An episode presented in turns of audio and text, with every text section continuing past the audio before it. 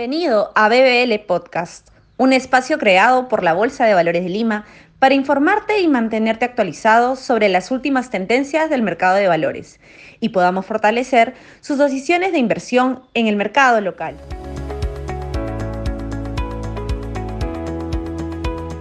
Bienvenidos a un nuevo episodio de BBL Podcast. En esta ocasión conversaremos sobre las variables a tomar en cuenta en las inversiones este 2022 para ello nos acompaña Marco Contreras, jefe de análisis research de Calpa Securities, Sociedad Agente de Bolsa. Bienvenido, Marco. Gracias, Carolina, por la presentación y gracias por la invitación a la entrevista. Gracias a ti, Marco. Bueno, entrando en materia, el PBI cerró el 2021 con un crecimiento de 3% en el cuarto trimestre, ubicándose en 13.3%. Este crecimiento se habría continuado debido al incremento en los sectores vinculados a demanda interna, como el comercio y el de servicios. ¿Qué expectativas tiene Calpa eh, de crecimiento para el Perú en este 2022 y con respecto a la inversión privada? Y finalmente, en relación a la confianza del inversionista, debido a la inestabilidad política que tenemos, ¿en qué medida esta puede afectar al mercado bursátil local? Te escuchamos. Gracias, Carolina. Eh, respecto al PBI, esperamos un crecimiento de 2.5% en el 2022, que es un crecimiento que ya no va a tener el efecto de rebote estadístico como lo tuvo el PBI del 2021 y refleja un poco eh, la situación actual en donde nos encontramos, que es una situación donde la confianza del inversionista y del sector empresarial está bastante golpeada Actualmente la confianza empresarial está alrededor de 41 puntos en zona pesimista, y, esto se traduce en, una caída que esperamos de 5% en la inversión privada para el 2022. Por eso que estamos esperando un, nivel de crecimiento bajo para el PBI en este año y que probablemente se va a mantener en estos niveles en los siguientes años. Y que es un crecimiento que, dicho sea de paso, también va a estar sostenido por una balanza comercial eh, superavitaria, porque el precio del cobre está ayudando bastante a este crecimiento. Si no tuviéramos un precio del cobre tan alto, probablemente estaríamos hablando de crecimientos mucho más bajos. Y respecto al impacto que esto ha tenido en la, en la bolsa, eh, naturalmente un menor nivel de confianza, menor nivel de crecimiento se traduce en menores ingresos y menores utilidades para las empresas. Y si agregamos a esto la incertidumbre política, también eh, incorporamos a, la ecuación también eh, el factor del, riesgo país. Entonces, un escenario también de mayor riesgo tiene un impacto negativo en las acciones.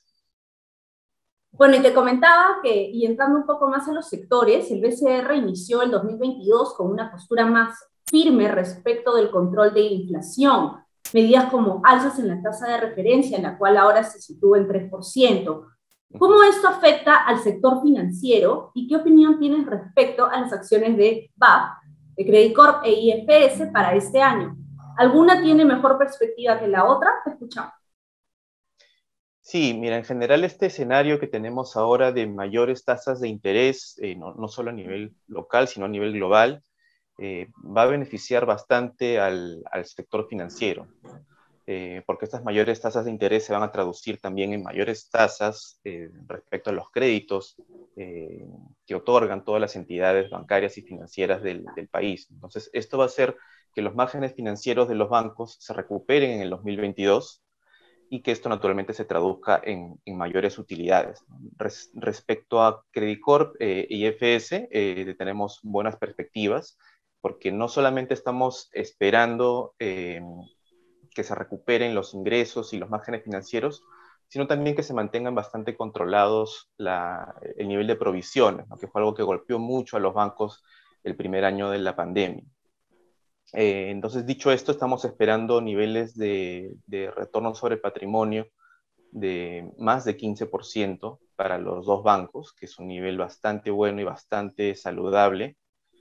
Eh, y respecto a las perspectivas, eh, digamos, de manera individual, Actualmente tenemos un, valor fundamental de 130 dólares para Credit Corp con recomendación de mantener y de 32 dólares 50 para IFS con recomendación de compra. Entonces, ahorita estamos viendo a IFS eh, con un poco de mejores ojos eh, debido a que está cotizando eh, un poquito más castigada que, que Credicorp, que creemos que, que tiene ya sus fundamentos ya internalizados en el precio de la acción. Perfecto. Y con respecto al sector minero, Marco, bien sabemos que este se mueve en sinergia a la cotización de los metales a nivel mundial, ¿no? Tomando en cuenta que nuestra bolsa es mayormente minera, ¿qué expectativas tenemos con respecto al sector en general para el año 2022? Y luego aterrizamos con un poquito en las acciones. Sí, eh, el sector en general debería, debería venir este, bastante bien. Eh, los niveles de producción se deberían seguir recuperando en el 2022, ya que no se han recuperado por completo desde el impacto que tuvieron por la pandemia en el 2020.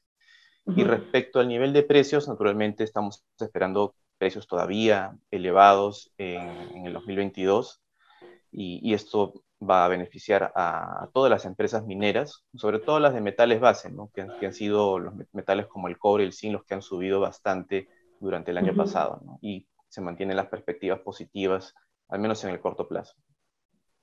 Claro, es correcto. Mira, la subida del precio del zinc ha generado una subida, por ejemplo, del 20% de la acción de Volcan desde el inicio del 2022.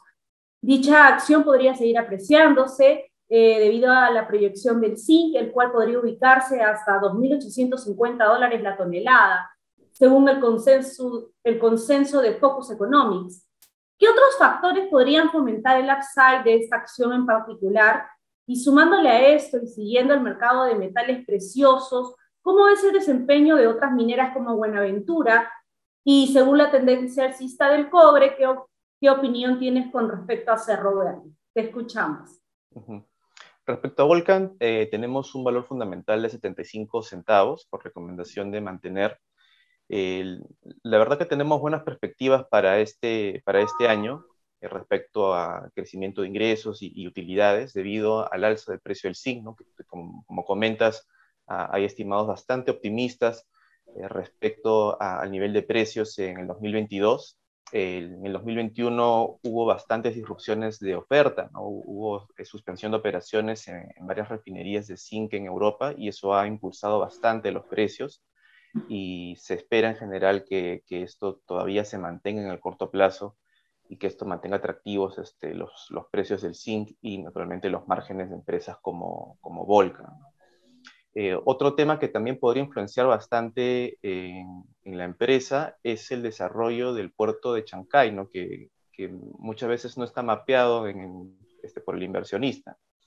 Eh, Volcan tiene 40% de participación en este proyecto que tiene una inversión en su etapa inicial de 1.300 millones de dólares. Es un proyecto bien grande y que una vez eh, que esté operativo creemos que puede agregar bastante valor a la empresa.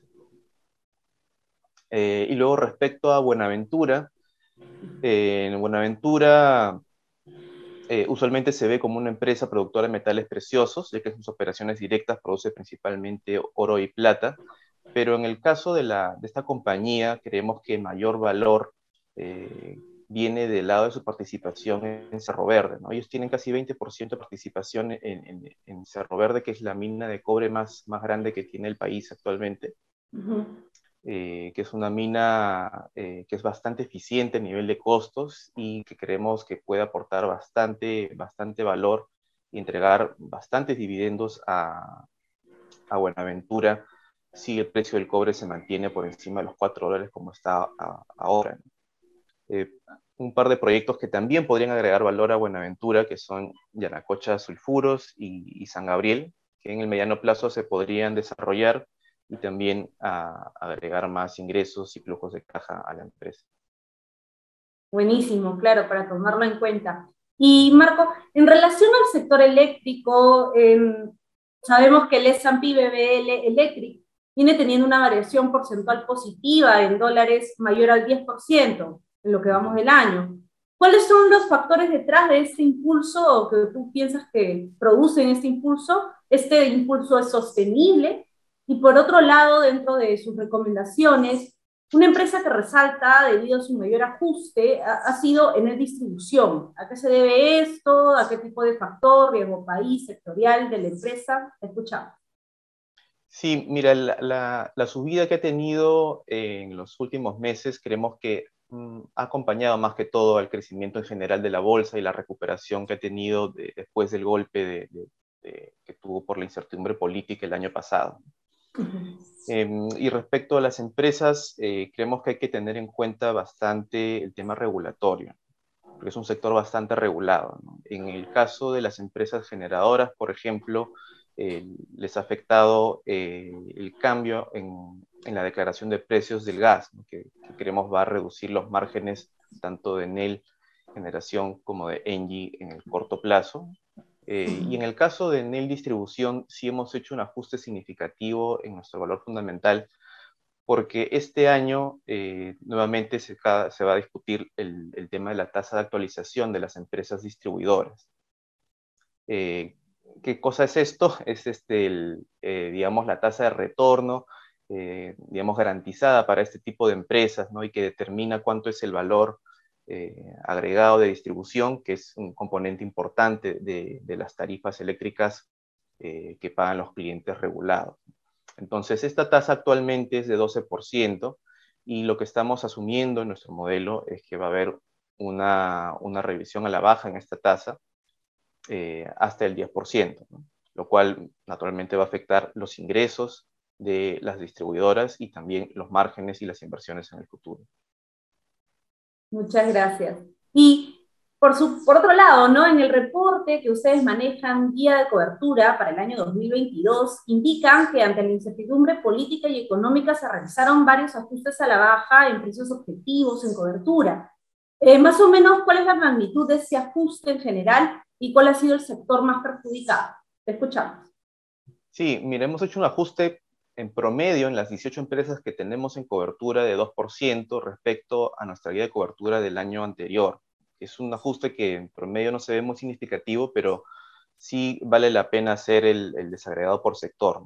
¿Por qué? Porque las empresas, en el caso de las empresas de demanda interna, el ajuste es de más o menos 14% a la baja. Y eh, por otro lado, en el caso de las empresas mineras, el ajuste ha sido de 17% al alza.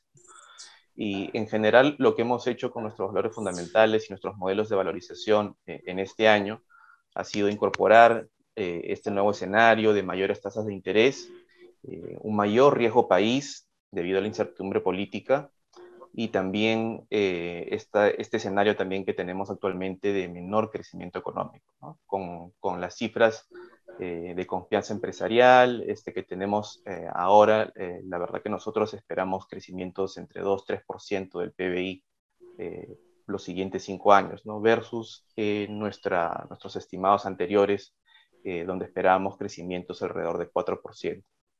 Entonces, esto, eso arrastra hacia abajo los valores fundamentales de las empresas de demanda interna. Y por el lado de las empresas mineras, eh, el ajuste ha sido al alza porque a pesar de que hemos incrementado nuestras tasas de descuento, eh, los valores se han visto beneficiados por una coyuntura más, más optimista eh, de los metales, ¿no? sobre todo los metales base, ¿no? como el cobre, el zinc y, y el estaño. Perfecto. Y bueno, finalmente sabemos que ustedes clasifican a las empresas del mercado local y realizan una investigación, como bien mencionaste, de manera profunda 18 compañías listadas en, la Bolsa de Valores de Lima. En su estrategia de inversión para el 2022, han sobreponderado al sector de consumo. ¿Por qué? Eh, quisiéramos saberlo y, que nos comente sobre el top, las cinco top picks eh, para ustedes en el año 2022. Eh, Gracias. Sí. Este, hemos hemos eh, incorporado en la estrategia de este año eh, al sector consumo, ¿no? Como el sector principal, eh, donde estamos centrando la estrategia de inversión en la bolsa peruana.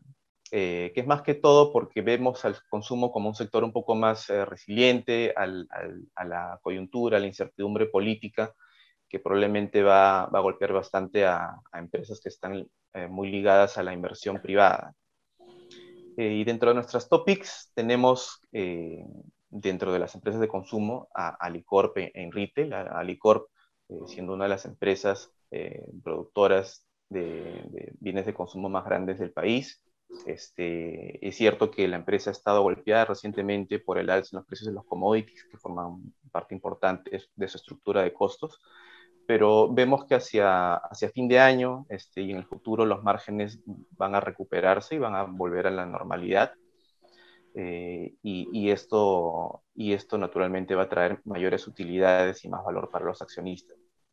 En el caso de, de InRetail, eh, tenemos muy buenas perspectivas para, para este año. Eh, no, no, no, esperamos que vaya a crecer la empresa doble dígito como fue el año pasado por la incorporación de, de la adquisición de Macro, eh, pero sí esperamos un muy buen año para el segmento Food Retail, que ha sido el más, el más dinámico y que creemos que va a seguir siendo el driver principal de crecimiento de ingresos en la empresa. Y aparte también vamos a ver una recuperación de márgenes eh, que va a ser causada por la recuperación en la, en la, tasa de ocupación de los centros comerciales. Si recordamos, eh, los centros comerciales fueron cerrados prácticamente durante la pandemia y esto golpeó mucho esta unidad de negocio dentro de retail y poco a poco se han ido recuperando, las tasas de ocupación han ido subiendo y, estamos esperando que continúe esta recuperación en el 2022 y, y esto aporte significativamente a los márgenes de la empresa. Eh, luego tenemos a, IFS, eh, que es la empresa matriz de, Interbank, eh, donde también vemos a la empresa bastante atractiva. estamos esperando que haya una recuperación significativa de margen financiero en el 2022 debido a las mayores tasas de interés. estamos esperando provisiones relativamente controladas y, y bajas y bastante eh, y también recuperación en niveles de eficiencia. ¿no? Y todo esto va a generar que la empresa tenga retornos sobre patrimonio bastante atractivos y que, y que se mantengan por encima de, del 15%, ¿no? como, como, comentaba anteriormente. Eh, luego otra empresa que está dentro de nuestras topics es Ferreicorp, que es una empresa que nos gusta bastante, eh, donde no esperamos de repente este año un crecimiento explosivo como fue en el 2021, eh, por la ausencia también del desarrollo de proyectos mineros grandes, nuevos, este, que no hay muchos en el, en el pipeline actualmente, eh, pero sí la vemos atractiva porque en este escenario eh, la unidad de repuestos y servicios de, de Ferreicorp es la que suele tener mayor dinamismo. Este, crece bastante y aporta bastante a los márgenes de la empresa porque es la unidad de negocio más rentable que tiene. Entonces, esto va a ayudar bastante a que la empresa genere muy buenos flujos de caja y también eh, probablemente que mantengan el atractivo pago de dividendos que han estado teniendo eh, en el último año. Y finalmente, la, última empresa que tenemos dentro de las top picks es Buenaventura, que, nos gusta bastante porque creemos que el mercado todavía no ha descontado el valor que aporta Cerro Verde a, la empresa, que como te comentaba anteriormente, eh, es, es, una mina bastante eficiente a nivel de costos y con el precio del cobre, como se encuentra actualmente por encima de los 4 dólares, eh, va a generar bastantes flujos de caja y dividendos atractivos para Buenaventura.